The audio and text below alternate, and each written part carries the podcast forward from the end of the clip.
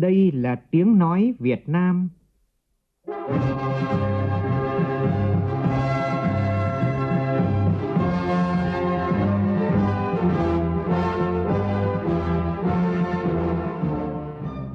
là tiếng nói Việt Nam, phát thanh từ Hà Nội, thủ đô nước Cộng hòa xã hội chủ nghĩa Việt Nam.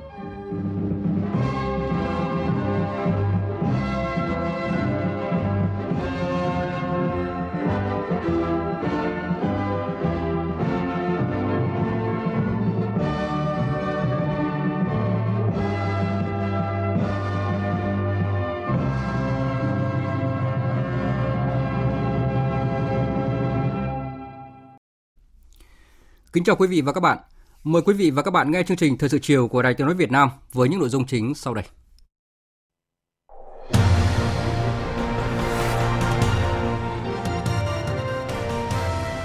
Quốc hội bắt đầu hoạt động chất vấn tại hội trường. Nông sản trượt giá, nông dân bỏ ruộng, gỡ thẻ vàng cho thủy sản Việt Nam là các vấn đề được nhiều đại biểu chất vấn Bộ trưởng Bộ Nông nghiệp và Phát triển nông thôn. Trong khi đó, vấn đề nhiều sản phẩm của Trung Quốc cài cắm đường lưỡi bò đưa vào thị trường Việt Nam được các đại biểu truy trách nhiệm đối với Bộ trưởng Bộ Công Thương. Nhiều học giả quốc tế bày tỏ lo ngại về các hoạt động vi phạm luật pháp quốc tế trên các vùng biển Đông, trong đó có vùng biển của Việt Nam và cho rằng các quốc gia cần hiểu đúng và có lòng tin vào luật pháp quốc tế, thúc đẩy hợp tác vì lợi ích chung. Bão số 6 tăng cấp nhanh hướng vào các tỉnh thành phố từ Quảng Ngãi đến Ninh Thuận.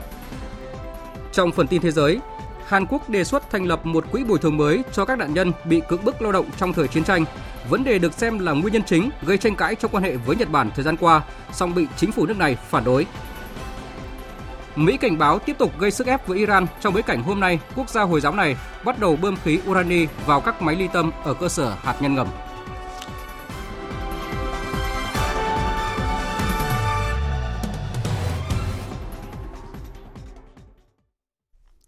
Bây giờ là nội dung chi tiết. Thưa quý vị và các bạn, tiếp tục chương trình kỳ họp thứ 8 Quốc hội khóa 14, hôm nay Quốc hội bắt đầu chất vấn các thành viên chính phủ. Các đại biểu chất vấn Bộ trưởng Bộ Nông nghiệp và Phát triển Nông thôn đầu tiên về tình trạng sản xuất nông nghiệp nhiều rủi ro, giải pháp khắc phục tình trạng được mùa mất giá đối với nông sản, xây dựng thương hiệu gạo Việt, cải thiện chất lượng cuộc sống nông dân và tình trạng ô nhiễm môi trường đang ngày càng nghiêm trọng, hay vấn đề quản lý đánh bắt thủy sản trên biển – trong buổi sáng và đầu buổi chiều nay đã có 43 đại biểu tham gia chất vấn Bộ trưởng Bộ Nông nghiệp và Phát triển Nông thôn. Nhóm phóng viên Văn Hải và Phương Thoa phản ánh.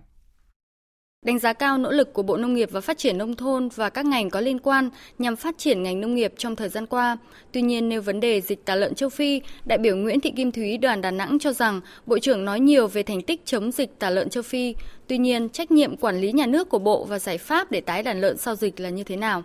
Bộ trưởng Nguyễn Xuân Cường cho biết, hiện chúng ta đang giữ được đàn lợn hạt nhân 109.000 con, hầu hết các doanh nghiệp lớn và các hộ tuân thủ an toàn sinh học. Vì vậy mà giữ được đàn lợn với tỷ lệ thiệt hại ở mức 10% tổng đàn lợn trong cả nước. Nói về các giải pháp cho vấn đề giá thịt lợn tăng cao thời gian qua, Bộ trưởng Nguyễn Xuân Cường cho biết. Các doanh nghiệp kỳ này đã chuyển những chúng tôi nuôi con nó nhưng chúng tôi không bán cho dân để tăng rất nhanh cái đàn bằng cách là chúng tôi chấp nhận vì chúng tôi có điều kiện hạ giá thành hơn. Tham gia cái lực lượng thực phẩm để cùng hỗ trợ làm sao mà chúng ta có thể đáp ứng cho cái yêu cầu của từ nay đến cuối năm. Như vậy chúng ta chỉ mất có 8,5% cái sản lượng. Nếu bằng mọi giải pháp tập trung thì chúng ta có thể là không để xảy ra quá sốt. Tuy nhiên cái vấn đề giá cao ngày xưa là giá 40 45 bây giờ là 60 65 thì cái này cũng phải thông cảm là gì? Bây giờ giá thành sản xuất nó cao hơn trong buổi chất vấn ngày hôm nay, nhiều đại biểu bày tỏ lo ngại về vấn đề xử lý môi trường, tránh ô nhiễm do dịch bệnh. Bộ trưởng Bộ Tài nguyên và Môi trường Trần Hồng Hà cùng tham gia giải trình cho biết. Trên thực tế thì vấn đề về dịch bệnh gia cầm vừa rồi là lợn ấy, thì cũng không phải là vấn đề mà mà quá mới. Bởi vậy nên là Bộ Tài nguyên Môi trường đã có cái quy định rất rõ về việc xử lý chôn lấp các cái gia cầm gia súc mà khi bị à, bệnh này để đảm bảo đạt các cái yêu cầu môi trường. Vấn đề là cái việc mà tổ chức kiểm tra thực hiện ở các cái cơ sở có đáp ứng yêu cầu hay không mà thôi. Bên cạnh đó, hiện nay chúng tôi cũng đang trao đổi với Viện Hàn Lâm Nông nghiệp trong cái việc xem xét đánh giá là đối với dịch bệnh trong thời gian vừa qua thì liệu có cái phương án nào nó tốt hơn không? Trả lời câu hỏi về việc giá lúa gạo cũng như các loại nông sản khác như hổ tiêu, cao su, cà phê liên tục được mùa mất giá, Bộ trưởng Nguyễn Xuân Cường cho biết, Bộ đang có giải pháp khắc phục những bất cập trong khâu chế biến và dịch vụ thương mại của các doanh nghiệp để tăng cường đầu tư và xuất khẩu. Bộ trưởng cũng khẳng định trong 3 năm qua, số doanh nghiệp đầu tư trực tiếp vào nông nghiệp đã tăng hơn 3 lần, nhưng với gần 12.000 doanh nghiệp đầu tư vào nông nghiệp. Tuy nhiên, Bộ trưởng thừa nhận số lượng doanh nghiệp chế biến cũng chỉ chiếm 8% trong tổng số doanh nghiệp cả nước. Đại biểu Lưu Bình Nhưỡng đoàn Bến Tre đặt câu hỏi về giải pháp để tháo gỡ thẻ vàng của Liên minh châu Âu đối với thủy sản Việt Nam. Tuy nhiên, Bộ trưởng Nguyễn Xuân Cường chưa nêu ra được giải pháp cụ thể. Cho đến nay kết quả chúng ta qua 2 năm ngoài cái ban hành luật ra, trong đó 9 nhóm kiến nghị của EU đã đưa được vào được tinh thần của luật thủy sản đó. Khung khổ pháp luật Việt Nam đã tiệm cận. Hành vi mà khai thác mà trái phép thì toàn bộ cái tuyến của Thái Bình Dương các quốc đảo không còn vụ vi phạm nào nữa trong 2 năm. Đó là một cố gắng lớn của chúng ta. Nhưng những cái tồn tại là vi phạm ở vùng biển phía Nam vẫn còn. Cụ thể năm 2019 này là còn tới 113 vụ và 8 tỉnh còn vi phạm cái chỗ này. Cái lắp đặt cái thiết bị ờ, giám sát hành trình rất mong chỗ này là các tỉnh phải quyết liệt hơn. Băn khoăn về nguồn lợi thủy sản cạn kiệt khiến ngư dân đánh bắt xâm phạm vùng biển nước ngoài, đại biểu Nguyễn Quốc Hận, đoàn Cà Mau chất vấn. Bộ trưởng có nghĩ các hộ đánh bắt thủy sản xâm phạm vùng biển nước ngoài là do nguồn lợi thủy sản ở vùng biển nước ta bị cạn kiệt do các hình thức đánh bắt tận diệt? Xin Bộ trưởng cho biết trách nhiệm và hành động sắp tới của Bộ. Bộ trưởng Nguyễn Xuân Cường khẳng định giải pháp mà Bộ đặt ra để giải quyết vấn đề này là tập trung vào chuỗi giá trị đem lại giá trị kinh tế cao, trong đó tập trung vào hướng nuôi trồng thủy sản trên biển. Trước mắt tập trung các giải pháp để không có cái chuyện vi phạm này là tăng cường cơ cấu lại theo cái hướng không tăng sản lượng khai thác nữa, thậm chí giảm sản lượng khai thác nhưng đi vào chuỗi giá trị chế biến như cái câu chuyện cá ngừ cũng là từng nghĩ sản lượng hơn trăm nghìn tấn thôi nhưng nếu như mà chuỗi giá trị dài ra đương nhiên giá trị thu nhập rất cao điểm thứ hai thay đổi cơ cấu không đi khai thác nhiều nữa mà tập trung nuôi biển. Đây sẽ là một hướng chiến lược Việt Nam. Nếu ta làm tốt chiến lược này nay mai cái nuôi chúng ta lớn hơn gấp nhiều lần cái đi khai thác. Và chúng ta có một cái tiềm năng rất lớn. 500.000 hecta có thể nuôi tốt được. Quan tâm đến ngành xuất khẩu chủ lực của thủy sản là cá ngừ, đại biểu Nguyễn Phương Tuấn đoàn Ninh Bình nêu thực tế. Sản phẩm cá ngừ đại dương được xác định là một trong những ngành chủ lực của thủy sản Việt Nam. Hiện giá bán của một con cá ngừ phụ thuộc rất lớn vào khâu bảo quản sau thu hoạch. Nếu chúng ta làm tốt khâu bảo quản cá ngừ đại dương, nó sẽ đạt kim ngạch xuất khẩu trên 1 tỷ đô hoặc thậm chí 2 tỷ đô. Tuy nhiên, việc bảo quản cá ngừ của ngư dân còn lạc hậu dẫn đến cái chất lượng sản phẩm thấp và giá trị giao dịch trên thị trường không cao. Vậy để sản phẩm cá ngừ xứng đáng tiếp tục là một ngành xuất khẩu chủ lực của thủy sản Việt Nam, trong thời gian tới xin hỏi Bộ trưởng có chỉ đạo như thế nào trong việc xây dựng giải pháp tổng thể, dài hạn trong việc hỗ trợ giúp ngư dân bảo quản tốt cá ngừ sau đánh bắt. Bộ trưởng Nguyễn Xuân Cường tiếp tục nhấn mạnh các giải pháp tổ chức hậu cần nghề cá, tăng cường chế biến. Chúng ta phải tổ chức liên kết sản xuất, khai thác. Thì hiện nay mô hình của Khánh Hòa đã có một doanh nghiệp, một nhà máy liên kết phương tiện của ngư dân của ba tỉnh 145 tàu để khi anh ra khai thác câu được cá ngừ là có cái tàu hậu cần của chính cái công ty này đón nhận ngay, cung cấp nhu yếu phẩm, đưa sản phẩm vào để đưa về nhà máy làm ngay. Tới đây chúng ta phải song song tổ chức lại sản xuất theo chuỗi khai thác trên biển và thứ hai tập trung nhiều hơn ở công nghệ chế biến để từ đó phát triển ra những cái sản phẩm chuỗi giá trị nó giảm nhưng cái thứ ba đó là phát triển thị trường đi đôi với mở rộng thị trường xuất khẩu Nêu ra vấn đề lợi dụng chính sách hỗ trợ đánh bắt xa bờ để trục lợi, đại biểu Phan Thanh Bình đoàn Quảng Nam đề nghị Bộ trưởng đề ra giải pháp để chấn chỉnh tình trạng này. Bộ trưởng Nguyễn Xuân Cường cho biết. Giải pháp về quản lý thì thực hiện ngay luật thủy sản. Anh phải đăng ký cái thiết bị định vị hành trình, để làm sao anh đi đâu là phải theo dõi được đến đấy. Còn nếu như anh không làm thì vi phạm luật thủy sản mới của chúng ta mới ban hành. Chúng tôi yêu cầu tỉnh không cấp phép cho cái ông này nữa. Giải pháp quản lý nhà nước thì chúng ta cũng phải đồng bộ, áp dụng mạnh tay nhất là ứng dụng khoa học công nghệ vào. Thứ hai nó cũng sẽ giả soát lại các khâu, đặc biệt kể cả cái, các cái chi cục thủy sản. Chúng tôi cũng yêu cầu kỳ này mà đề nghị các tỉnh nếu phát hiện ra chi cục thủy sản nào có cái việc này, dứt khoát thái độ của tỉnh là đồng tình sẽ xử lý kiên quyết. Ngoài ra, Bộ trưởng Bộ Nông nghiệp và Phát triển Nông thôn cũng trả lời chất vấn về vấn đề mô hình hợp tác xã, chất lượng phân bón hữu cơ, xuất khẩu nông sản, kế hoạch phát triển các nhóm sản phẩm chủ lực quốc gia, sản phẩm vùng, đồng thời tiếp nhận ý kiến của đại biểu về can thiệp xử lý về việc có những doanh nghiệp làm dịch vụ, du lịch ven biển đã biết lối ra biển ảnh hưởng tới công việc của ngư dân. Thưa quý vị và các bạn, sau phần trả lời chất vấn của Bộ trưởng Bộ Nông nghiệp và Phát triển Nông thôn, thay mặt Thủ tướng Chính phủ, Phó Thủ tướng Trịnh Đình Dũng phát biểu làm rõ một số vấn đề thuộc lĩnh vực phụ trách, đề cập một loạt các giải pháp nhằm phát triển bền vững ngành thủy sản Việt Nam trong thời gian tới. Tổng hợp của phóng viên Văn Hiếu. Phó Thủ tướng Trịnh Đình Dũng cho biết trong những năm qua, ngành thủy sản Việt Nam đã có bước phát triển mạnh mẽ, góp phần quan trọng thúc đẩy tăng trưởng kinh tế, tạo ra nhiều việc làm mới, nâng cao đời sống của người dân. Tuy nhiên, bên cạnh những kết quả đạt được, ngành thủy sản Việt Nam còn nhiều tồn tại hạn chế và đứng trước nhiều khó khăn thách thức.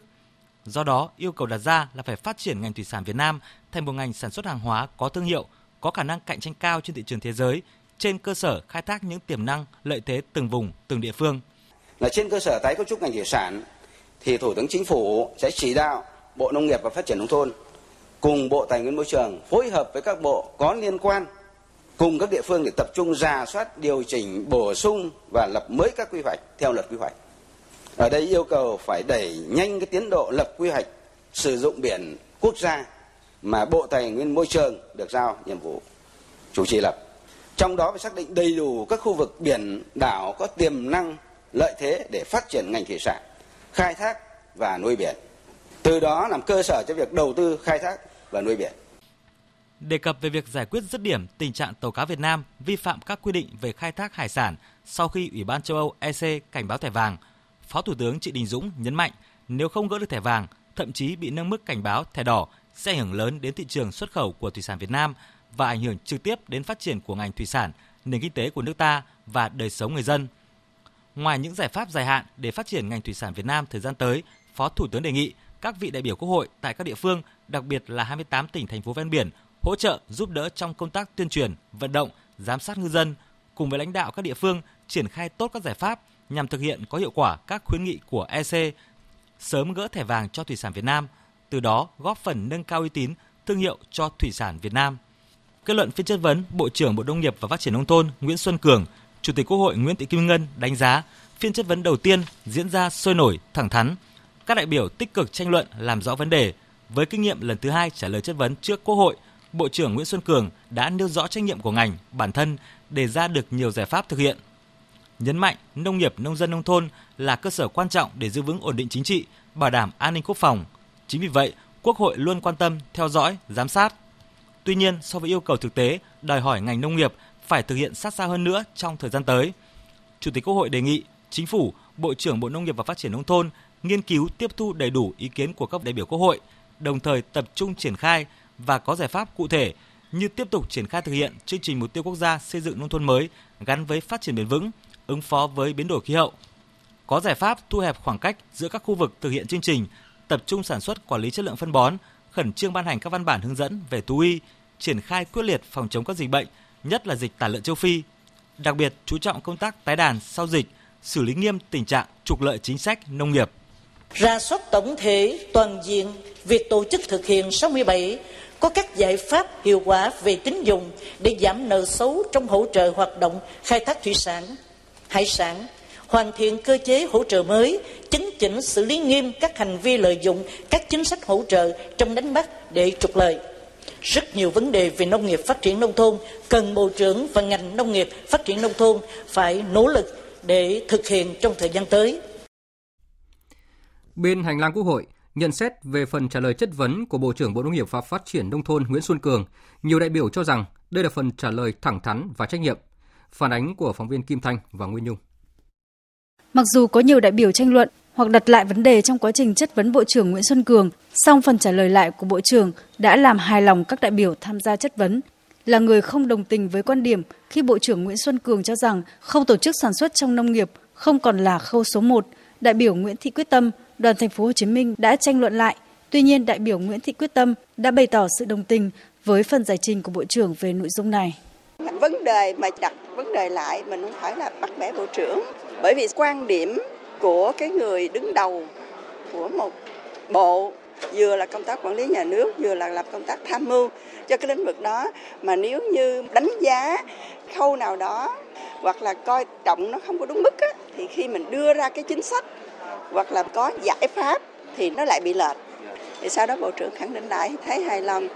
Hài lòng với những thông tin rõ ràng Bộ trưởng đưa ra cũng như những giải pháp cho từng vấn đề, đại biểu Lưu Bình Nhưỡng, đoàn Bến Tre cho rằng phần trả lời chất vấn của Bộ trưởng Bộ Nông nghiệp và Phát triển Nông thôn đã thể hiện tinh thần cầu thị. Có thể nói rằng là Bộ trưởng là một người rất đam mê, rất tâm huyết, nắm rất chắc vấn đề quản lý của mình, không những ở tầm vĩ mô mà còn cả ở tầm vi mô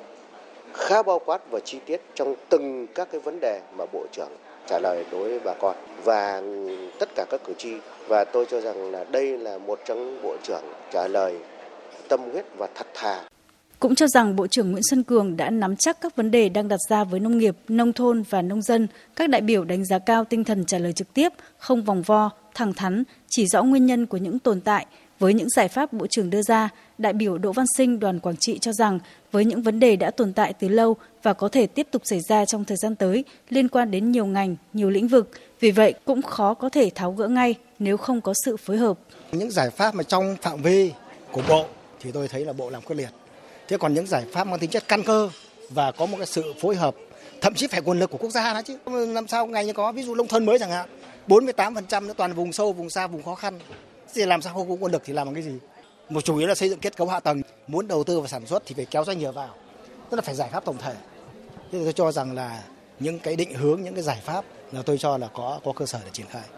Chiều nay, Bộ trưởng Bộ Công Thương Trần Tuấn Anh cũng đã tham gia trả lời chất vấn. Theo đại biểu Hoàng Văn Cường, đoàn Hà Nội, các đại biểu đưa ra những câu hỏi về nhiều nội dung tương đối rộng liên quan đến chống gian lận thương mại, xuất nhập khẩu, sản xuất năng lượng sạch hay công nghiệp ô tô, phụ trợ, vân vân. Bộ trưởng đã trả lời toàn diện, cặn kẽ các câu hỏi của đại biểu đặt ra, khiến nhiều đại biểu hài lòng. Quan tâm đến lĩnh vực công nghiệp sản xuất ô tô, đại biểu Hoàng Văn Cường nêu quan điểm. Để rút kinh nghiệm như là chiến lược phát triển ngành công nghiệp ô tô trong hơn 20 năm qua, chúng ta đã nói rất nhiều, nhưng cuối cùng chúng ta vẫn không có được một sản phẩm ô tô à, cho Việt Nam mình. Và như vậy thì nếu chúng ta mà không nghĩ ngay đến các chiến lược của ngành này và không có một cái hướng hướng đi riêng, thì tôi nghĩ rằng là chúng ta có thể sẽ mất các cái thị phần, mất những các cái chỗ đứng ở trong các lĩnh vực này. Khi mà bộ trưởng mà đã để tâm đến và chúng ta tìm ra được một cái hướng đi riêng cho mình, chứ không đi vào những cái con đường mà trước đây chúng ta chưa thành công, thì tôi nghĩ rằng là chúng ta hoàn toàn có thể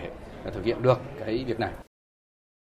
Vâng, như phóng viên Đài Tiếng nói Việt Nam vừa thông tin thì sau khi kết thúc phần chất vấn và trả lời chất vấn nhóm vấn đề về nông nghiệp nông thôn thì các đại biểu Quốc hội đã chuyển sang chất vấn Bộ trưởng Bộ Công Thương Trần Tuấn Anh về công tác quản lý điều tiết điện lực, việc thực hiện quy hoạch phát triển điện lực, quy hoạch năng lượng mới và năng lượng tái tạo, công tác quản lý thị trường, phòng chống gian lận thương mại, quản lý cạnh tranh, bảo vệ người tiêu dùng. Và đáng chú ý là nhiều đại biểu đã đặt vấn đề trách nhiệm của Bộ trưởng về việc đường lưỡi bò được cài cắm qua hàng hóa nhập khẩu vào Việt Nam. Nhóm phóng viên Văn Hải và Phương Thoa tiếp tục phản ánh. Là thành viên chính phủ thứ hai đăng đàn, ngay từ đầu, Bộ trưởng Bộ Công Thương Trần Tuấn Anh đã được 77 đại biểu đăng ký chất vấn. Trả lời câu hỏi về lý do dự án đưa điện về nông thôn miền núi chậm không đảm bảo tiến độ, Bộ trưởng Bộ Công Thương cho biết, nguyên nhân là do phải dừng nguồn vốn vay của các tổ chức tín dụng quốc tế để đảm bảo an toàn khi trần nợ công có lúc lên cao. Về vấn đề phát triển điện mặt trời, đại biểu Lê Thu Hà, đoàn Lào Cai đặt câu hỏi. Thứ nhất, quy hoạch điện 7 có ý nghĩa gì khi công suất quy hoạch 850 MW cho năm 2020 và 1.200 MW cho năm 2030 đã bị phá vỡ với công suất hiện tại lên tới 7.234 MW, vượt 9 lần so với quy hoạch ban đầu và sẽ còn tăng thêm 2.186 MW cho giai đoạn 2020-2030 và hiện nay là 121 dự án đã được cấp phép và còn 210 dự án đang chờ phê duyệt. Thứ hai, việc thiếu đồng bộ giữa phát triển quá nóng, mất cân đối với hạ tầng, buộc các dự án phải cắt giảm công suất đã gây thiệt hại vô cùng lớn cho các nhà đầu tư, lãng phí và làm méo mó thị trường năng lượng tái tạo. Trả lời câu hỏi này, Bộ trưởng Trần Tuấn Anh thừa nhận khi lập quy hoạch điện 7 vào năm 2016 đã không lường được hết sự phát triển của năng lượng tái tạo, trong đó chủ yếu là điện mặt trời và điện gió. Thế thì trong cái quá trình triển khai thực hiện thì đúng là đã có một cái sự chủ quan đánh giá không hết về cái khả năng năng lực trong triển khai thực hiện các dự án đầu tư về cái điện mặt trời và vì vậy trong một cái thời gian rất ngắn với cái sự hấp dẫn của cái cơ chế của quyết định 11 thì có cái sự phát triển bùng nổ à, có tới gần 5.000 MW điện mặt trời được giải tỏa à, được hình thành và tham gia thị trường phát điện thì cũng có thật sự có một sự lung túng và bất cập trong cái việc phối hợp tổ chức giữa các cơ quan chức năng kể cả Bộ Công Thương, Tập đoàn Điện lực cũng như các cái địa phương. Và chính vì vậy thì ở đây tại diễn đàn tôi cũng xin nhìn nhận trách nhiệm trong cái việc chưa tổ chức thực hiện một cách đầy đủ và có một cái sự bao quát và cũng như là dự báo trước và đánh giá đầy đủ kịp thời để có những cái đối sách và có những biện pháp quy luật nhất là liên quan đến cái việc phát triển hệ thống truyền tải điện tương xứng để đảm bảo cái giải tỏa công suất và không để gây ra thiệt hại cho xã hội. Ờ, thời gian tới đây phê duyệt các cái dự án bổ sung trong đó cả về nguồn, cả về trạm, kể cả về truyền tải điện thì chúng tôi hy vọng tới cuối năm 2020 thì cái giải tỏa công suất cho các dự án điện sẽ đảm bảo ở mức cao. Trả lời câu hỏi của đại biểu về việc nước ta đang phải đối mặt với nguy cơ thiếu điện rất cao hiện nay, Bộ trưởng Trần Tuấn Anh thừa nhận nguy cơ này, đồng thời cho biết một trong những nguyên nhân lớn nhất là những điều kiện bất lợi của thời tiết và tính cực đoan rất cao. hầu như các thủy điện không có đủ điều kiện tích nước để đảm bảo phát điện đủ công suất. Hiện cả nước đang phải nhập khẩu khối lượng than rất lớn, dự kiến năm 2020 phải nhập tới 20 triệu tấn và năm 2025 là 35 triệu tấn. Thậm chí đến nay không đủ nguồn khí để phục vụ cho phát điện cho khu vực miền Đông Nam Bộ. Bộ trưởng Trần Tuấn Anh cho biết giải pháp thời gian tới. Thứ nhất là một là phải huy động tối đa các nguồn công suất phát, kể cả từ than, dầu khí, à, điện khí cũng như là các cái nguồn điện à, khác à, có liên quan, trong đó có thủy điện. Cái thứ hai là trình chính phủ cái cơ chế mới về giá điện cũng như về phát triển điện tái tạo để đảm bảo có cái sự bổ sung của điện mặt trời và điện gió ở cái quy mô đảm bảo làm sao là nếu ở cái phương án thấp thì chúng ta có thể phải bổ sung thêm khoảng độ 6 ờ, gigawatt tức là khoảng 6.000 megawatt điện mặt trời cũng như là khoảng cỡ khoảng một năm ờ, ngàn megawatt của điện gió và còn nếu phương án cao mà thiếu trầm trọng mà cái thủy điện không thể đảm bảo huy động đủ thì chúng ta sẽ phải huy động cao hơn trong cái việc cấp phép cho các dự án điện mặt trời, đặc biệt là tại các khu vực phụ tải cao. Nhiều đại biểu cũng chất vấn Bộ trưởng Bộ Công Thương về tình trạng doanh nghiệp lợi dụng nhãn mác hàng Việt Nam để truyền tải bất hợp pháp hàng hóa Trung Quốc để xuất khẩu sang các nước khác. Vấn đề này được cảnh báo từ lâu nhưng chậm được phát hiện xử lý. Về vấn đề này, Bộ trưởng Trần Tuấn Anh nêu rõ. Trên thực tế thì Bộ Công Thương đã có cái sự chủ động phối hợp và báo cáo với chính phủ, đồng thời tiếp tục có chỉ đạo cho các bộ ngành để cùng phối hợp quản lý và xử lý những vấn đề này và đặc biệt là Bộ Tài chính và Tổng cục Hải quan là cơ quan chịu trách nhiệm trong quản lý cái hoạt động về xuất khẩu hàng hóa và sử dụng các cái xuất xứ từ Việt Nam cũng như là xuất xứ của nước khác và nhập khẩu vào Việt Nam thì đã có cái sự phối hợp chặt chẽ để thực hiện cái đề án này. Trước câu hỏi của đại biểu về tình trạng hàng hóa, trong đó các hàng điện tử xuất hiện hình ảnh đường lưỡi bò của bản đồ Trung Quốc, Bộ trưởng Trần Tuấn Anh cho biết những hình ảnh đó xuất hiện trong ô tô nhập khẩu tham dự triển lãm. Bộ đã phối hợp với Tổng cục Hải quan thu hồi toàn bộ số ô tô này, tạm thời dừng cấp phép kinh doanh cho đơn vị nhập khẩu. Và qua đây đã báo cáo chính phủ về lỗ hổng lớn để, để bổ sung các quy định trong quản lý và kiểm soát. Về tình trạng hàng giả, hàng kém chất lượng còn gây nhiều bức xúc, nhưng Bộ trưởng Bộ Công Thương chưa giải trình rõ, đại biểu Trần Văn Tiến, Đoàn Vĩnh Phúc chất vấn thêm. Trả lời câu hỏi này, Bộ trưởng Trần Tuấn Anh đã nhận trách nhiệm và đưa ra những quyết tâm khắc phục thời gian tới thì tôi cũng nhìn nhận trách nhiệm của mình trong cái việc là trong thời gian vừa qua là chưa quan xuyên và chưa đảm bảo hết được những cái yêu cầu trong đấu tranh, những cái mặt hàng gian lận và hàng giả, hàng kém phẩm chất này nhưng chúng tôi cũng cam kết trong thời gian tới đây, lực lượng chức năng của quản lý thị trường sẽ tiếp tục làm tốt và phát huy và sẽ làm tốt hơn nữa cái trách nhiệm của mình trong chủ động và phối hợp với các địa phương cũng như với các lực lượng chức năng của đấu tranh chống buôn lậu và gian lận thương mại. Về vấn đề quyền của người tiêu dùng bị xâm phạm khi mua hàng qua mạng, Bộ trưởng Trần Tuấn Anh cho biết sản phẩm hàng hóa qua thương mại điện tử đã tăng trưởng 30%, nhưng hành lang pháp lý chưa theo kịp thực tế và còn sự trồng lấn trong quản lý. Đây cũng là vấn đề cả thế giới đang phải đối mặt. Tới đây, Bộ sẽ ban hành thông tư để bảo vệ quyền lợi của người tiêu dùng gắn với những quy định về quảng cáo và an ninh mạng. Trước khi kết thúc phiên họp chiều nay, Bộ trưởng Bộ Công Thương còn nhận được nhiều câu hỏi về thủ tục đầu tư kinh doanh còn gây phiền phức cho doanh nghiệp, chiến lược phát triển ngành công nghiệp phụ trợ, số dự án năng lượng điện tái tạo chậm tiến độ và những khó khăn trong xuất khẩu hàng hóa, nhất là nông sản qua biên giới. Thưa quý vị và các bạn, theo chương trình thì sáng mai, Quốc hội tiếp tục chất vấn Bộ trưởng Bộ Công Thương về nhóm vấn đề thuộc lĩnh vực mình quản lý. Sau đó chiều mai thì các đại biểu chuyển sang chất vấn Bộ trưởng Bộ Nội vụ Lê Vĩnh Tân và Bộ trưởng Bộ Thông tin và Truyền thông Nguyễn Mạnh Hùng. Phiên chất vấn tiếp tục được tường thuật trực tiếp trên kênh Thời sự VV1 của Đài Tiếng nói Việt Nam. Mời quý vị và các bạn chú ý đón nghe. Thời sự VOV nhanh, tin cậy, hấp dẫn. Chương trình thời sự chiều nay tiếp tục với các nội dung đáng chú ý khác. Sáng nay tại Hà Nội, công ty trách nhiệm hữu hạn sản xuất và kinh doanh VinFast đã bàn giao lô xe đầu tiên cho Ủy ban quốc gia ASEAN để phục vụ hội nghị ASEAN 2020. Tin của phóng viên Vũ Dũng. Theo thỏa thuận, VinFast sẽ lần lượt bàn giao 393 xe ô tô từ nay đến tháng 9 năm 2020 cho Tiểu ban Vật chất Hậu cần Ủy ban Quốc gia ASEAN 2020 sử dụng để đưa đón đại biểu trong thời gian đến Việt Nam tham dự các hội nghị. Tất cả các xe này đều đáp ứng các yêu cầu về an ninh, an toàn và tiêu chuẩn lễ tân đối ngoại của Bộ Ngoại giao. Ngoài việc tài trợ xe, VinFast cũng sẽ chịu trách nhiệm cung cấp các dịch vụ liên quan, đảm bảo xe luôn hoạt động trong điều kiện tốt nhất theo khung dịch vụ chuẩn của VinFast trong suốt quá trình tham gia sự kiện. Bộ trưởng chủ nhiệm Văn phòng Chính phủ Mai Tiến Dũng, Phó Chủ tịch Ủy ban Quốc gia ASEAN 2020 cho biết, việc VinFast tham gia tài trợ phương tiện đi lại cho các khách mời đến Việt Nam tham dự các hội nghị trong khuôn khổ năm ASEAN 2020 bằng một thương hiệu Made in Việt Nam là hành động thiết thực thể hiện sự chung sức của khối doanh nghiệp, doanh nhân với chính phủ vào các hoạt động đối ngoại của quốc gia, xây dựng hình ảnh đất nước Việt Nam năng động, sáng tạo. Trong xu thế hướng ra đại dương, tăng cường hợp tác biển và đại dương toàn thế giới nói chung, chúng ta thấy không khỏi lo ngại trước các thách thức nổi lên đối với hòa bình và ổn định ở Biển Đông, trong đó có các hoạt động vi phạm nghiêm trọng luật pháp quốc tế xảy ra trên các vùng biển khu vực, trong đó có vùng biển của Việt Nam. Chính vì vậy, hiểu đúng và có lòng tin vào luật pháp quốc tế, thúc đẩy hợp tác vì lợi ích chung chính là mục tiêu của Hội thảo khoa học quốc tế về Biển Đông lần thứ 11 vừa khai mạc sáng nay tại Hà Nội. Sự kiện do Học viện Ngoại giao phối hợp với Hội luật gia Việt Nam và Quỹ hỗ trợ nghiên cứu Biển Đông tổ chức. Phản ánh của phóng viên Châu Anh. Các diễn giả cho rằng an ninh và an toàn hàng hải ở Biển Đông có ý nghĩa rất to lớn đối với thương mại toàn cầu và thịnh vượng chung của thế giới. Khi trọng tâm kinh tế chính trị thế giới đang dịch chuyển mạnh mẽ và có tác động nhiều lên khu vực Ấn Độ Dương-Thái Bình Dương, Biển Đông càng có giá trị chiến lược quan trọng. Các sáng kiến chiến lược quan trọng của các cường quốc hay của ASEAN đều lấy Biển Đông làm trung tâm và có cấu phần quan trọng liên quan đến Biển Đông. Do đó, mọi hoạt động trên Biển Đông không chỉ là mối quan tâm của các quốc gia khu vực mà còn thu hút sự quan tâm và ảnh hưởng đến lợi ích của cộng đồng quốc tế. Tại phiên khai mạc sáng nay, Thứ trưởng Ngoại giao Lê Hoài Trung nhấn mạnh các quốc gia cần phải có cách hiểu thống nhất về luật biển quốc tế, đặc biệt là Công ước Liên Hợp Quốc về luật biển năm 1982, đồng thời phải thúc đẩy hợp tác vì lợi ích chung, vì hòa bình và phát triển. Việc đơn phương diễn giải luật pháp quốc tế trái với chuẩn mực và lợi ích chung của cộng đồng quốc tế, làm giảm lòng tin và hiệu lực của hệ thống luật pháp quốc tế, xói mòn thượng tôn pháp luật và có thể trở thành các tiền lệ nguy hiểm, đe dọa hòa bình,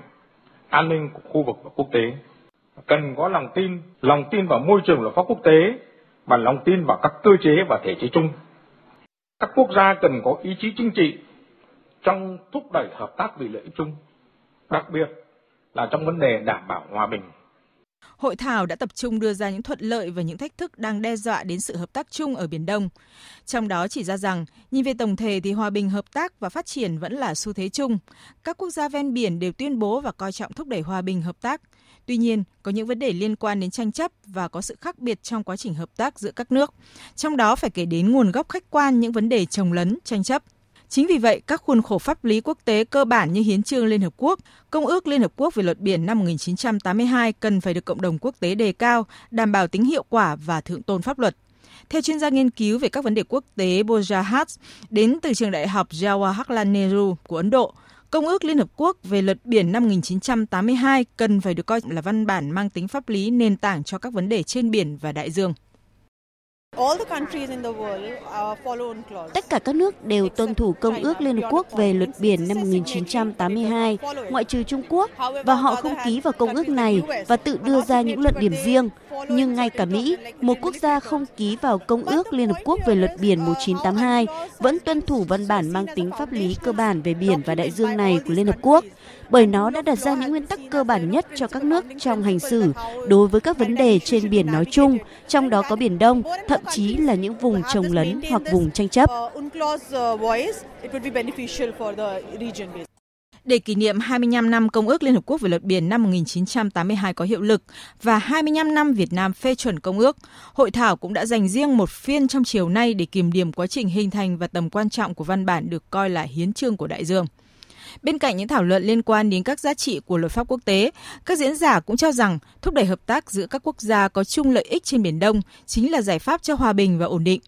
Tiến sĩ Nguyễn Vũ Tùng, Giám đốc Học viện Ngoại giao nhấn mạnh. Biển Đông không nên được hiểu chỉ là tranh chấp chủ quyền, tranh chấp vùng biển và tranh chấp tài nguyên giữa các nước ven Biển Đông. Đây còn được nhìn nhận, cần được nhìn nhận như một vùng biển kết nối giữa các đại dương,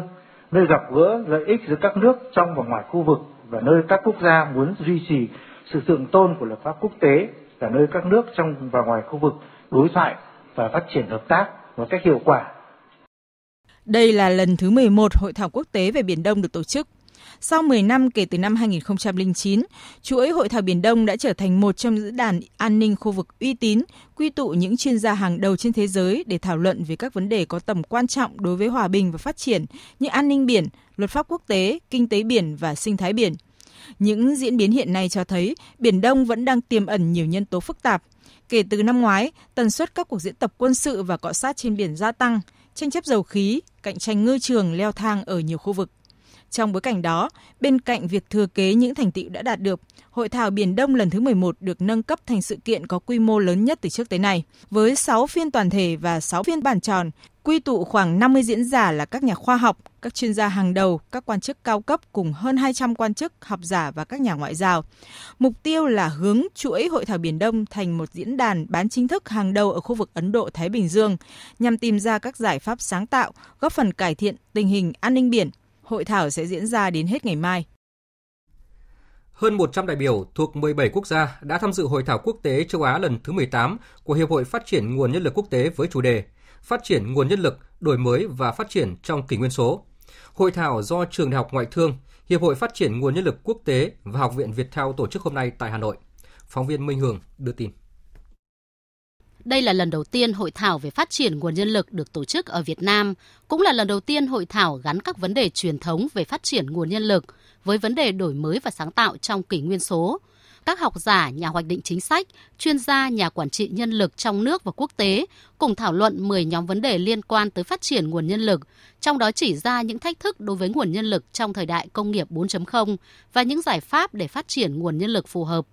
Ông Bùi Quang Tuyến, Giám đốc Học viện Việt Theo cho biết. Câu chuyện liên quan đến năng suất lao động, liên quan đến ờ, việc gắn kết người lao động với tổ chức, liên quan đến vấn đề là chất lượng nguồn nhân lực để đáp ứng được nhu cầu phát triển ờ, trong thời kỳ 4.0 và chuyển dịch số.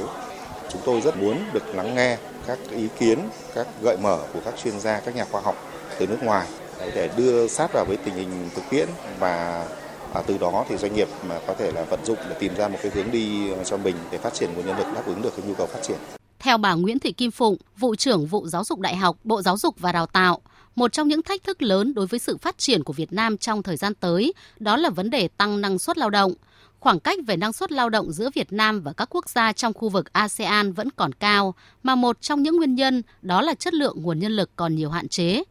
Trong bối cảnh tiến bộ khoa học diễn ra nhanh chóng và cách mạng công nghiệp 4.0 tác động tới mọi mặt của đời sống kinh tế xã hội, thì các trường đại học phải thay đổi tư duy trong đào tạo quyết liệt hơn. Tại hội thảo, các nhà khoa học, học giả, nhà nghiên cứu cũng chia sẻ một số giải pháp trong phát triển nguồn nhân lực trong một nền kinh tế đang chuyển đổi và năng động của Việt Nam tăng cường hợp tác quốc tế để huy động gần 200 tỷ đô la Mỹ đầu tư vào cơ sở hạ tầng Việt Nam trong thời gian tới. Đây là nội dung đáng chú ý được đưa ra tại lễ ký kết khung hợp tác tăng cường tài chính cho cơ sở hạ tầng của Việt Nam giữa Bộ Tài chính Việt Nam và Hoa Kỳ được tổ chức sáng nay tại Hà Nội. Tin của phóng viên Trung Hiếu. Khung hợp tác gồm 5 lĩnh vực, gồm phát triển thị trường nợ có tính thanh khoản hơn, phục vụ cho đầu tư cơ sở hạ tầng, bao gồm khai thác tiềm năng các nhà đầu tư thể chế thông qua công cụ huy động nợ cho cơ sở hạ tầng hình thành công cụ tài trợ có thể huy động, thúc đẩy và giải quyết các rào cản cho đầu tư của khu vực tư nhân vào lĩnh vực cơ sở hạ tầng, khuyến khích đổi mới và tính bền vững thông qua chia sẻ những thông lệ tốt nhất về xây dựng công cụ tài chính, khai thác các chương trình xây dựng năng lực và hợp tác kỹ thuật về tài chính do hai bên quyết định, bao gồm các chương trình tăng cường tài trợ cho phát triển cơ sở hạ tầng thông qua phát triển tài chính dự án, phát triển thị trường vốn, phân tích nghĩa vụ, nợ dự phòng của chính phủ và một số nội dung khác liên quan. Thứ trưởng Bộ Tài chính Trần Xuân Hà cho biết. Hiện nay thì nhu cầu vốn cho cơ sở hạ tầng Việt Nam là rất lớn. Theo báo cáo và số liệu của Bộ Kế hoạch Đầu tư thì ờ, nhu cầu đầu tư cho kết cấu hạ tầng của Việt Nam trong ờ, giai đoạn tới đây là khoảng 195 tỷ đô la. Ờ, trong đó các cái lĩnh vực như năng lượng, rồi cầu đường, hàng không, cung cấp nước sạch, xử lý nước thải, chất thải là những cái lĩnh vực rất là quan trọng đối với nền kinh tế Việt Nam. Thì chúng tôi hy vọng rằng việc thực hiện cái khung hợp tác này giữa Bộ Tài chính Việt Nam và Bộ ờ, Ngân khố Hoa Kỳ sẽ góp phần hình thành các cái cơ chế chính sách để ờ, huy động ờ, các cái nguồn vốn từ cái khu vực tư nhân thế và phát triển thị trường tài chính cho cái việc phát triển cơ sở hạ tầng của Việt Nam trong cái thời gian tới hơn 500 gian hàng của 300 đơn vị doanh nghiệp thuộc 25 tỉnh, thành phố trong cả nước và nhiều doanh nghiệp liên doanh quốc tế tham dự hội trợ nông nghiệp quốc tế Việt Nam năm nay với chủ đề Khoa học công nghệ hỗ trợ sản xuất và tiêu thụ nông sản khai mạc sáng nay tại thành phố Cần Thơ. Tin của phóng viên Phạm Hải. Hơn 500 gian hàng tập trung vào máy móc, thiết bị, dây chuyền sản xuất, chế biến công nghiệp, lâm nghiệp, công nghiệp hỗ trợ, phục vụ nông nghiệp công nghệ cao, kỹ thuật bảo quản sau thu hoạch. Đây là dịp để các doanh nghiệp trong và ngoài nước quảng bá thương hiệu, tìm kiếm khách hàng, có những nhận định đánh giá một cách chính xác xu hướng thị trường, hợp tác phát triển công nghệ sản xuất để từ đó xây dựng chiến lược trong phát triển sản xuất kinh doanh. Ông Nguyễn Khánh Tùng, Giám đốc Trung tâm xúc tiến đầu tư thương mại và hội trợ triển lãm Cần Thơ cho biết, hội trợ nhằm gắn kết giữa nghiên cứu khoa học và sản xuất kinh doanh, trao đổi kinh nghiệm, chuyển giao công nghệ, mở rộng hợp tác kinh doanh, đồng thời là cầu nối kênh xúc tiến thương mại để mở rộng thị trường và xuất khẩu. Ngoài ra, trong khuôn khổ hội trợ còn diễn ra diễn đàn Mekong Connect và triển lãm ảnh và phim phóng sự tài liệu trong cộng đồng ASEAN. Giới thiệu các khoa học kỹ thuật công nghệ ứng dụng trong nông nghiệp để uh, giúp cho bà con nông dân cũng như các hợp tác xã uh, đẩy mạnh cơ giới hóa trong nông nghiệp khắc phục tình trạng hao hụt uh, sau thu hoạch và sáng kiến của các nông dân đã được thương mại hóa đi vào ờ, thực tiễn được nhiều nông dân khác chấp nhận. Sáng nay, mọi hệ thống cảnh báo ô nhiễm không khí ở thủ đô Hà Nội đều ghi nhận chất lượng không khí ở ngưỡng tím và đỏ, mức ô nhiễm đặc biệt nghiêm trọng, có hại đến sức khỏe tất cả mọi người. Cụ thể, tại hơn 60 điểm đo được trên thành phố đều ghi nhận chỉ số đo lường chất lượng không khí từ 150 đến 200 ở mức đỏ và tím từ 200 đến 300. Nguyên nhân của đợt ô nhiễm này được các chuyên gia nhận định có thể liên quan đến hiện tượng nghịch nhiệt vào mùa đông khiến không khí không khuếch tán được, giống như đợt ô nhiễm không khí kéo dài cực kỳ nghiêm trọng vào cuối tháng 9 vừa qua. Sáng nay tại bến xe miền Tây, quận Bình Tân, thành phố Hồ Chí Minh, thanh tra Sở Giao thông Vận tải thành phố phối hợp với cục đăng kiểm kiểm tra quy định về khí thải đối với xe tải xe buýt. Phản ánh của phóng viên Hà Khánh thường trú tại thành phố Hồ Chí Minh. Mục đích của hoạt động này nhằm tăng cường hiệu quả quản lý nhà nước đối với các phương tiện cơ giới đường bộ khi tham gia giao thông, tập trung phát hiện, kiểm soát và xử lý các hành vi vi phạm quy định về tiêu chuẩn bảo vệ môi trường của ô tô khi lưu thông, góp phần đánh giá về vấn đề ô nhiễm môi trường khí thải từ động cơ ô tô thải ra. Mặt khác, trong quá trình kiểm tra, kiểm soát sẽ phát hiện các bất cập trong thực tế để kiến nghị với các cơ quan nhà nước để có biện pháp khắc phục theo quy định của pháp luật.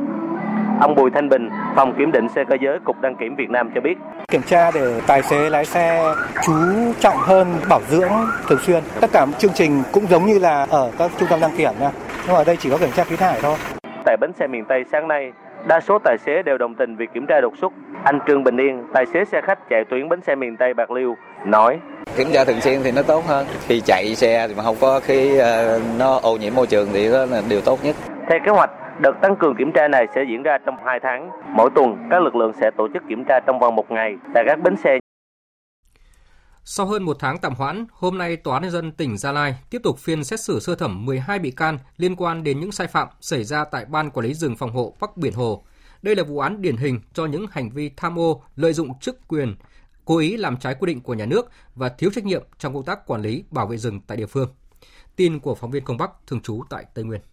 12 đối tượng bị đưa ra xét xử là những cán bộ lãnh đạo, nhân viên thuộc Ban Quản lý rừng phòng hộ Bắc Biển Hồ, Ủy ban Nhân dân xã Diên Phú, Văn phòng đăng ký đất đai và Phòng Tài nguyên Môi trường thành phố Pleiku, tỉnh Gia Lai. Theo cáo trạng của Viện Kiểm sát Nhân dân tỉnh Gia Lai, trong giai đoạn từ 2010 đến 2015, tại Ban Quản lý rừng phòng hộ Bắc Biển Hồ đã để xảy ra các sai phạm về quản lý đất đai, làm mất một phần diện tích đất rừng, gây thiệt hại đến lợi ích của nhà nước – sai phạm về quản lý thu chi tài chính gây thiệt hại đến ngân sách nhà nước. Các cán bộ lãnh đạo của Ban Quản lý rừng phòng hộ Bắc Biển Hồ còn cố ý làm trái quy định nhà nước gây thiệt hại hơn 470 triệu đồng tiền đền bù tài sản trên đất, bán thanh lý gỗ, củi, nguyên liệu trong các năm 2011, 2013 và 2015. Hơn 15 triệu đồng bị tham ô. Thưa quý vị và các bạn, Phiên tòa xét xử sơ thẩm 12 cán bộ, lãnh đạo, nhân viên tham gia sâu xé đất rừng dự kiến sẽ diễn ra trong 3 ngày. Chúng tôi sẽ tiếp tục thông tin về phiên tòa đáng chú ý này. Và trong một phiên tòa khác thì sáng nay, Tòa án nhân dân thành phố Hồ Chí Minh, Tòa gia đình và người chưa thành niên thành phố đã tuyên bác kháng cáo y án 18 tháng tù giam đối với Nguyễn Hữu Linh, cựu viện phó Viện Kiểm sát nhân dân thành phố Đà Nẵng về hành vi dâm ô trẻ em. Thời hạn tù tính từ ngày bắt bị cáo thi hành án Suốt quá trình điều tra xét xử, đến nay thì ông Linh vẫn đang tại ngoại. Tiếp theo, mời quý vị và các bạn nghe tin bão trên Biển Đông, cơn bão số 6. Hồi 16 giờ ngày 6 tháng 11, vị trí tâm bão ở vào khoảng 13,5 độ Vĩ Bắc, 116,5 độ Kinh Đông, cách đảo Song Tử Tây của đảo Trường Sa khoảng 330 km về phía đông bắc. Sức gió mạnh nhất ở vùng gần tâm bão mạnh cấp 8 đến cấp 9, giật cấp 11. Bán kính gió mạnh từ cấp 6 giật cấp 8 trở lên khoảng 100 km tính từ tâm bão. Dự báo trong 24 giờ tới, bão hầu như ít dịch chuyển và có khả năng mạnh thêm. Đến 16 giờ ngày 7 tháng 11, vị trí tâm bão ở vào khoảng 13,2 độ Vĩ Bắc, 116,9 độ Kinh Đông, cách đảo sông Tử Tây khoảng 330 km về phía Đông Bắc. Sức gió mạnh nhất ở vùng gần tâm bão mạnh cấp 9 đến cấp 10, tức là khoảng 75 đến 100 km một giờ, giật cấp 12. Vùng nguy hiểm trên Biển Đông trong 24 giờ tới, bán kính gió mạnh từ cấp 6, giật từ cấp 8 trở lên. Do ảnh hưởng của bão và không khí lạnh, phía Bắc vĩ tuyến 11,5 độ Vĩ Bắc, phía Đông kinh tuyến 112 độ Kinh Đông. Trong 24 đến 48 giờ tiếp theo, bão có khả năng đổi hướng, di chuyển chậm về phía Tây, mỗi giờ đi được khoảng 5 km và có khả năng mạnh thêm. Đến 16 giờ ngày 8 tháng 11, vị trí tâm bão ở vào khoảng 13 độ Vĩ Bắc, 115,2 độ Kinh Đông, cách đảo sông Tử Tây khoảng 200 km về phía Bắc Đông Bắc. Sức gió mạnh nhất ở vùng gần tâm bão mạnh cấp 11, cấp 12, tức là khoảng 100 đến 135 km một giờ, giật cấp 14, Trước diễn biến phức tạp của bão số 6, các địa phương ven biển từ miền Trung trở vào đã chủ động lên phương án phòng chống bão đổ bộ, đồng thời tập trung kêu gọi tàu thuyền vào nơi tránh trú an toàn. Ghi nhận của phóng viên Lưu Sơn tại tỉnh Bà Rịa Vũng Tàu. Đại tá Đào Quang Hiển, chỉ huy phó tham mưu trưởng Bộ đội Biên phòng tỉnh Bà Rịa Vũng Tàu cho biết, đến 14 giờ chiều nay, ngày 6 tháng 11, hầu hết các tàu thuyền của tỉnh đã nhận được thông tin báo bão, đã có 2.286 tàu đã vào bờ neo đậu an toàn, còn lại khoảng 3.258 tàu thuyền đang đánh bắt trên biển đã nắm được thông tin tìm nơi trú tránh ra khỏi khu vực nguy hiểm đang kiểm đếm kêu gọi tàu thuyền rồi. Tàu thuyền đánh bắt ở khu vực gần bão thông báo cho tất tất cả các phương tiện theo hệ thống à, thông tin báo bão của bộ đội biên phòng tỉnh. Hiện nay cơ bản các phương tiện cũng nắm bắt được rồi. Đi ra khỏi khu vực của cơn bão số 6 thì hiện nay là còn 166 tàu của địa phương trên 873 người đã liên lạc được rồi, nhưng họ tiến các tỉnh khác họ neo đậu để chủ động ứng phó với diễn biến của mưa bão, Văn phòng Ban Chỉ huy phòng chống lụt bão và tìm kiếm cứu nạn tỉnh Thừa Thiên Huế vừa có công điện gửi các địa phương, chủ hồ chứa đề nghị các huyện, thị xã và thành phố Huế, các sở ban ngành trong tỉnh thường xuyên cập nhật thông tin, thông báo cho thuyền trưởng, chủ các phương tiện tàu thuyền đang hoạt động trên biển biết vị trí, hướng di chuyển và diễn biến của cơn bão số 6 để chủ động phòng tránh, thoát ra hoặc không đi vào vùng nguy hiểm. Từ ngày 8 tháng 11, tuyệt đối không cho tàu thuyền ra khơi, kêu gọi các tàu thuyền về nơi tránh trú an toàn. Đại úy úy Lê Văn Hải, Hải đội trưởng Hải đội 2, Bộ Chỉ huy Biên phòng tỉnh Thừa Thiên Huế cho biết. Thì đơn vị đã triển khai hướng dẫn cho bà con ngư dân biết được diễn biến thời tiết trên biển cũng như là cái hướng đi của cái bão số 6 để bà con nhân dân vào bờ tránh chú bão. Tổng số phương tiện của tỉnh bây giờ này là 2.062 phương tiện trên 11.350 lao động vào bờ tránh chú bão an toàn. Còn tại Đà Nẵng, hiện vẫn còn 7 tàu với 69 lao động đang hoạt động trên biển và đang được lực lượng bộ đội biên phòng thành phố hướng dẫn di chuyển để tránh bão số 6. Thời sự VOV, nhanh, tin cậy, hấp dẫn. Chương trình thời sự chiều nay tiếp tục với phần tin thế giới.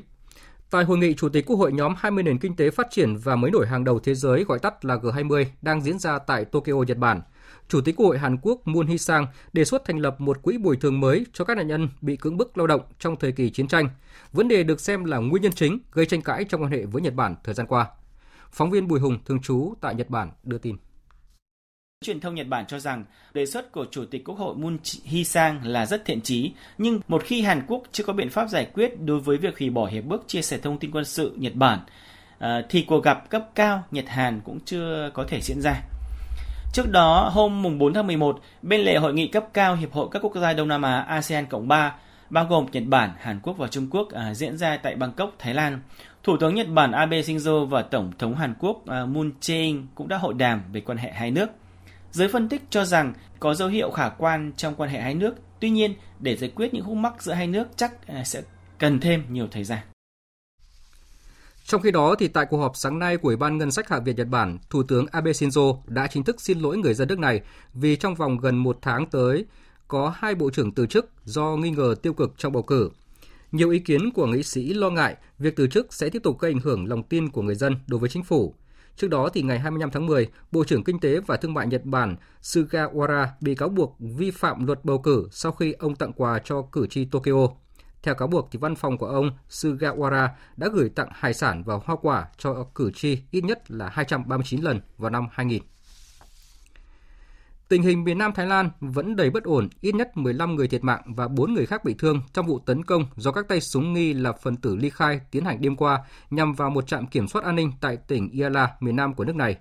Yala cùng các tỉnh Pattani và Narathivat ở cực nam của Thái Lan là khu vực có đông tín đồ Phật giáo sinh sống. Hoạt động nổi dậy của các phần tử Hồi giáo ly khai bùng phát tại khu vực này từ năm 2004 đã làm gần 7.000 người thiệt mạng. Nạn nhân của các vụ tấn công bạo lực thường là cảnh sát, giáo viên và viên chức chính phủ. Còn tại Philippines, binh sĩ ở miền Nam nước này vừa triệt phá một âm mưu đánh bom liều chết. Các binh sĩ canh gác chốt kiểm soát trên đảo Jolo đã có cuộc đấu súng ngắn với ba kẻ tấn công đi xe mô tô vào chiều tối qua. Những kẻ tấn công đã bị tiêu diệt. Quân đội đã thu giữ lựu đạn, áo cài bom và một số chất nổ. Mục tiêu mà những kẻ tấn công nhắm đến là khu vực nội đô của Jolo. Đây là âm mưu đánh bom liều chết thứ tư tại miền Nam Philippines trong hơn một năm qua, cho thấy tình hình an ninh phức tạp với sự trỗi dậy của các nhóm cực đoan trung thành với tổ chức IS. Tình hình Đông Bắc Syria vẫn diễn biến khá phức tạp khi mà các thỏa thuận giảm căng thẳng riêng rẽ giữa Thổ Nhĩ Kỳ với Mỹ, Thổ Nhĩ Kỳ với Nga chưa được các bên tuân thủ tuyệt đối. Tổng thống Thổ Nhĩ Kỳ Tayyip Erdogan vừa cảnh báo Mỹ và người quốc Syria chưa thực hiện các cam kết của mình, đồng thời để ngỏ khả năng phá bỏ các thỏa thuận nếu các bên tiếp tục không tuân thủ. Tổng hợp của biên tập viên Đình Nam. Tổng thống Thổ Nhĩ Kỳ Tayyip Erdogan cho biết các lực lượng Mỹ đang tiến hành các cuộc tuần tra chung với lực lượng người quốc Syria tại khu vực an toàn tiếp giáp với Thổ Nhĩ Kỳ. Ông Erdogan nhấn mạnh nước này đang rất cần một lời giải thích về vấn đề từ các đối tác Mỹ. Thật không may, Mỹ đang làm điều gì đó với các tổ chức khủng bố người quốc. Họ đang thực hiện các cuộc tuần tra chung theo cách riêng của họ. Họ có nghĩa vụ phải rút quân. Làm thế nào để Mỹ có thể giải thích về các cuộc tuần tra với các tổ chức khủng bố ở khu vực này? Nó không nằm trong thỏa thuận của chúng tôi. Tổng thống Thổ Nhĩ Kỳ cho biết ông sẽ sớm có cuộc điện đàm với người đồng cấp Mỹ Donald Trump về vấn đề này, thậm chí là sẽ tới Mỹ để hội đàm với ông Donald Trump, và điều này tùy thuộc vào độ tích cực của cuộc điện đàm sắp tới. Trong một diễn biến liên quan, Bộ Quốc phòng Nga thông báo quân nhân nước này và Thổ Nhĩ Kỳ đã bắt đầu tiến hành cuộc tuần tra chung thứ hai tại Đông Bắc Syria, dọc khu vực biên giới với Thổ Nhĩ Kỳ. Các đơn vị quân đội chính phủ Syria cũng đã được triển khai dọc biên giới tiếp giáp với Thổ Nhĩ Kỳ, tiến vào khu vực giữa thành phố Kamisli và khu vực Remelan, tập trung nhiều mỏ dầu và mỏ khí đốt thuộc tỉnh Hasaka. Đây là lần đầu tiên họ tiến vào khu vực này kể từ khi mất quyền kiểm soát nơi đây vào năm 2012. Với những diễn biến như vậy, chưa rõ lực lượng người quốc Syria và Mỹ đang chiếm cứ các mỏ dầu tại miền Bắc Syria sẽ có các động thái như thế nào trong tương lai. Hôm nay, Iran bắt đầu bơm khí urani vào các máy ly tâm ở cơ sở hạt nhân ngầm. Đây là một phần trong bước thứ tư của Iran nhằm thu hẹp phạm vi cam kết theo thỏa thuận hạt nhân đã ký hồi năm 2015 với nhóm P5-1, gồm 5 quốc gia thành viên thường trực Hội đồng Bảo an Liên Hợp Quốc và Đức. Mỹ và nhiều quốc gia đã cảnh báo Iran về động thái này. Tổng hợp của biên tập viên Phương Anh. Iran vừa đưa vào sử dụng loạt 30 máy ly tâm thế hệ mới và lượng sản xuất urani làm dầu của Iran đã đạt 5 kg mỗi ngày. Tổng thống Iran Hassan Rouhani còn chỉ đạo cơ sở hạt nhân Fordow bắt đầu làm dầu urani 5% kể từ ngày hôm nay. Chúng tôi thông báo cho tất cả các cường quốc tham gia thỏa thuận hạt nhân, cũng như bạn bè của chúng tôi trên thế giới, rằng hoạt động mới của chúng tôi sẽ được giám sát bởi IAEA. Phản ứng trước các diễn biến mới có nguy cơ khiến thỏa thuận hạt nhân quốc tế với Iran lâm nguy, Mỹ cam kết không ngừng gây sức ép với Iran, thậm chí xem việc Iran mở rộng các hoạt động làm dầu urani là một nỗ lực dọa dẫm cộng đồng quốc tế. Ủy ban châu Âu cảnh báo việc Iran quyết định thực hiện bước đi mới là điều đáng lo ngại. Phía Nga cũng lo ngại trước quyết định mới nhất của Iran.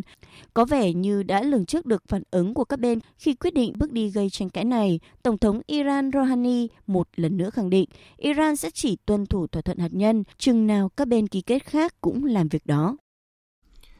Hôm nay, Tổng thống Pháp Emmanuel Macron và Chủ tịch Trung Quốc Tập Cận Bình khẳng định Hiệp định Paris về biến đổi khí hậu là không thể đảo ngược sau khi Mỹ vừa tuyên bố chính thức rút khỏi văn kiện này. Hai bên cũng một lần nữa nhấn mạnh quyết tâm cải thiện hợp tác quốc tế trong vấn đề biến đổi khí hậu. Tin chi tiết cho biết. Tuyên bố chung đã được hai nhà lãnh đạo Pháp Trung Quốc đưa ra sau cuộc hội đàm tại thủ đô Bắc Kinh, trong bối cảnh chính quyền của Tổng thống Donald Trump vừa trình thư lên Liên Hợp Quốc, thông báo chính thức khởi động tiến trình rút khỏi Hiệp định Paris năm 2015 về biến đổi khí hậu. Phát biểu tại cuộc họp báo chung với Tổng thống Pháp đang ở thăm Trung Quốc, Chủ tịch Trung Quốc Tập Cận Bình nhấn mạnh. Chúng tôi đã nhất trí hợp tác trong khuôn khổ Công ước Đa dạng sinh học lần thứ 15 được tổ chức vào năm tới tại Côn Minh nhằm thúc đẩy Hiệp định Khí hậu Paris nhằm ứng phó với biến đổi khí hậu.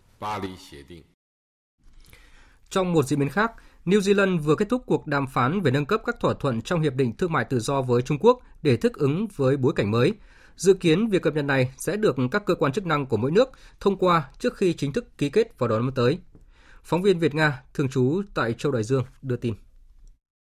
Những cập nhật trong Hiệp định Thương mại Tự do giữa New Zealand và Trung Quốc sẽ cho phép hàng hóa New Zealand xuất khẩu sang Trung Quốc được thuận lợi hơn, giảm bớt hàng triệu đô la New Zealand chi phí mà các nhà xuất khẩu phải chi mỗi năm cho phép 99% trong tổng số lượng hàng hóa trị giá 3 tỷ đô la của New Zealand, bao gồm đồ gỗ và giấy, sẽ được hưởng ưu đãi đối với việc loại bỏ thuế trong 10 năm tới. Các điều khoản cập nhật trong Hiệp định Thương mại Tự do với New Zealand cho phép các hướng dẫn viên du lịch người Trung Quốc được hành nghề tại 200 địa điểm ở New Zealand thay vì 100 địa điểm như trước đây. Chính phủ New Zealand cũng gia tăng số lượng thị thực đối với trợ giả người Trung Quốc dạy tiếng quan thoại tại nước này từ 150 lên 300. Hôm nay đã diễn ra cuộc gặp ba bên giữa các quan chức Ai Cập, Sudan và Ethiopia do Mỹ làm trung gian liên quan tới những bất đồng về đập Phục Hưng ở Ethiopia. Phóng viên Ngọc Thạch thường trú tại khu vực Trung Đông đưa tin.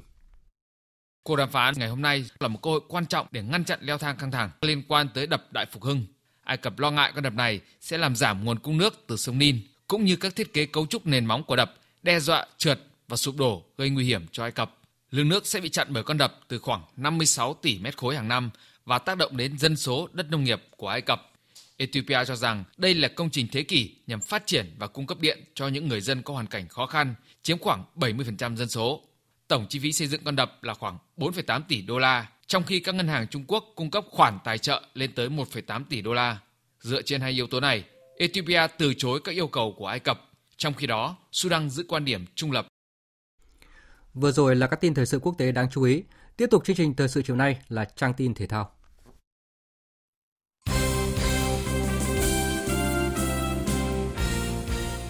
Vị và các bạn, sáng nay mùng 6 tháng 11 tại Hà Nội, Công ty Cổ phần bóng đá chuyên nghiệp Việt Nam VPF đã tổ chức hội nghị tổng kết các giải chuyên nghiệp quốc gia năm 2019. Tại hội nghị đã có rất nhiều ý kiến phàn nàn về công tác trọng tài và các bên liên quan đã đề nghị ban trọng tài phải nâng cao chất lượng chuyên môn cũng như vấn đề đạo đức. Ông Trần Anh Tú, chủ tịch công ty VPF cho biết.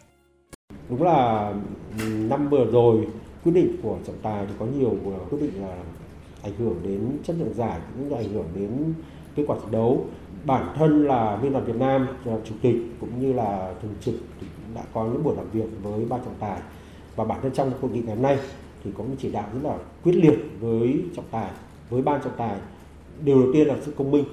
và thứ hai là trọng tài phải ngày được nâng cấp hơn, chất lượng tốt hơn và và đảm bảo về về sự đạo đức và tâm của trọng tài. Tại mùa giải 2019 đã xảy ra sự cố nghiêm trọng khi một nữ cổ động viên bị thương nặng do trúng pháo sáng từ sân hàng đẫy, gây bức xúc và hoang mang cho khán giả mỗi khi tới sân. Theo ông Trần Anh Tú, ban tổ chức giải đấu và các câu lạc bộ đã rút kinh nghiệm và không để tình trạng này tiếp tục tái diễn. Sau sự cố đó thì từ từ nay về sau thì hầu như các chắc chắn rằng các biện pháp an ninh sẽ được tốt hơn. Chắc chắn là các trận đấu của mùa giải 2020 tôi nghĩ rằng hiện tượng pháo sáng sẽ được hạn chế tối đa với những cái ý thức của của của ban tổ chức trận đấu thì tốt như vậy thì tôi nghĩ rằng là nó sẽ giúp cho VPF phải nói là điều hành giải nó sẽ tốt hơn. Theo kế hoạch dự kiến của VPF, mùa giải 2020 sẽ khởi tranh từ ngày 5 tháng 2 và kết thúc vào ngày 8 tháng 11 năm 2020. Sau một thời gian đàm phán, Liên đoàn bóng đá Việt Nam VPF và huấn luyện viên Park Hang-seo đã tìm được sự đồng thuận về việc gia hạn hợp đồng để chiến lược gia người Hàn Quốc nắm quyền dẫn dắt đội tuyển quốc gia vào đội tuyển U23 quốc gia. Đây có thể xem là một tin vui đối với người hâm mộ bóng đá Việt Nam cũng như là một sự trân trọng và ghi nhận đối với những đóng góp to lớn của huấn luyện viên Park Hang-seo kể từ khi đến Việt Nam làm việc trên cương vị huấn luyện viên trưởng đội tuyển quốc gia và đội tuyển U23 quốc gia. Theo kế hoạch, lễ công bố gia hạn hợp đồng giữa Liên đoàn bóng đá Việt Nam và huấn luyện viên Park Hang-seo sẽ được tổ chức vào ngày mai mùng 7 tháng 11 tại Hà Nội. Hôm qua mùng 5 tháng 11, Liên đoàn bóng đá Đông Nam Á AFF thông báo giải vô địch câu lạc bộ khu vực Đông Nam Á ACC sẽ chính thức khởi động vào năm 2020 với sự tham dự của 12 câu lạc bộ từ các liên đoàn thành viên AFF. Theo AFF, ACC là giải đấu bóng đá lớn thứ hai sau AFF Cup ở khu vực Đông Nam Á. AFF cho biết đã tổ chức các cuộc họp với Chủ tịch FIFA Gianni Infantino để thảo luận về giải đấu và nhận được sự ủng hộ hoàn toàn từ FIFA và Chủ tịch Liên đoàn bóng đá châu Á AFC Ankifa. Tổ chức đứng đầu bóng đá Đông Nam Á cho biết các câu lạc bộ vô địch ACC có thể giành được một suất dự FIFA Club World Cup sau khi giải đấu này được mở rộng lên 24 đội vào năm 2021 do Trung Quốc đăng cai.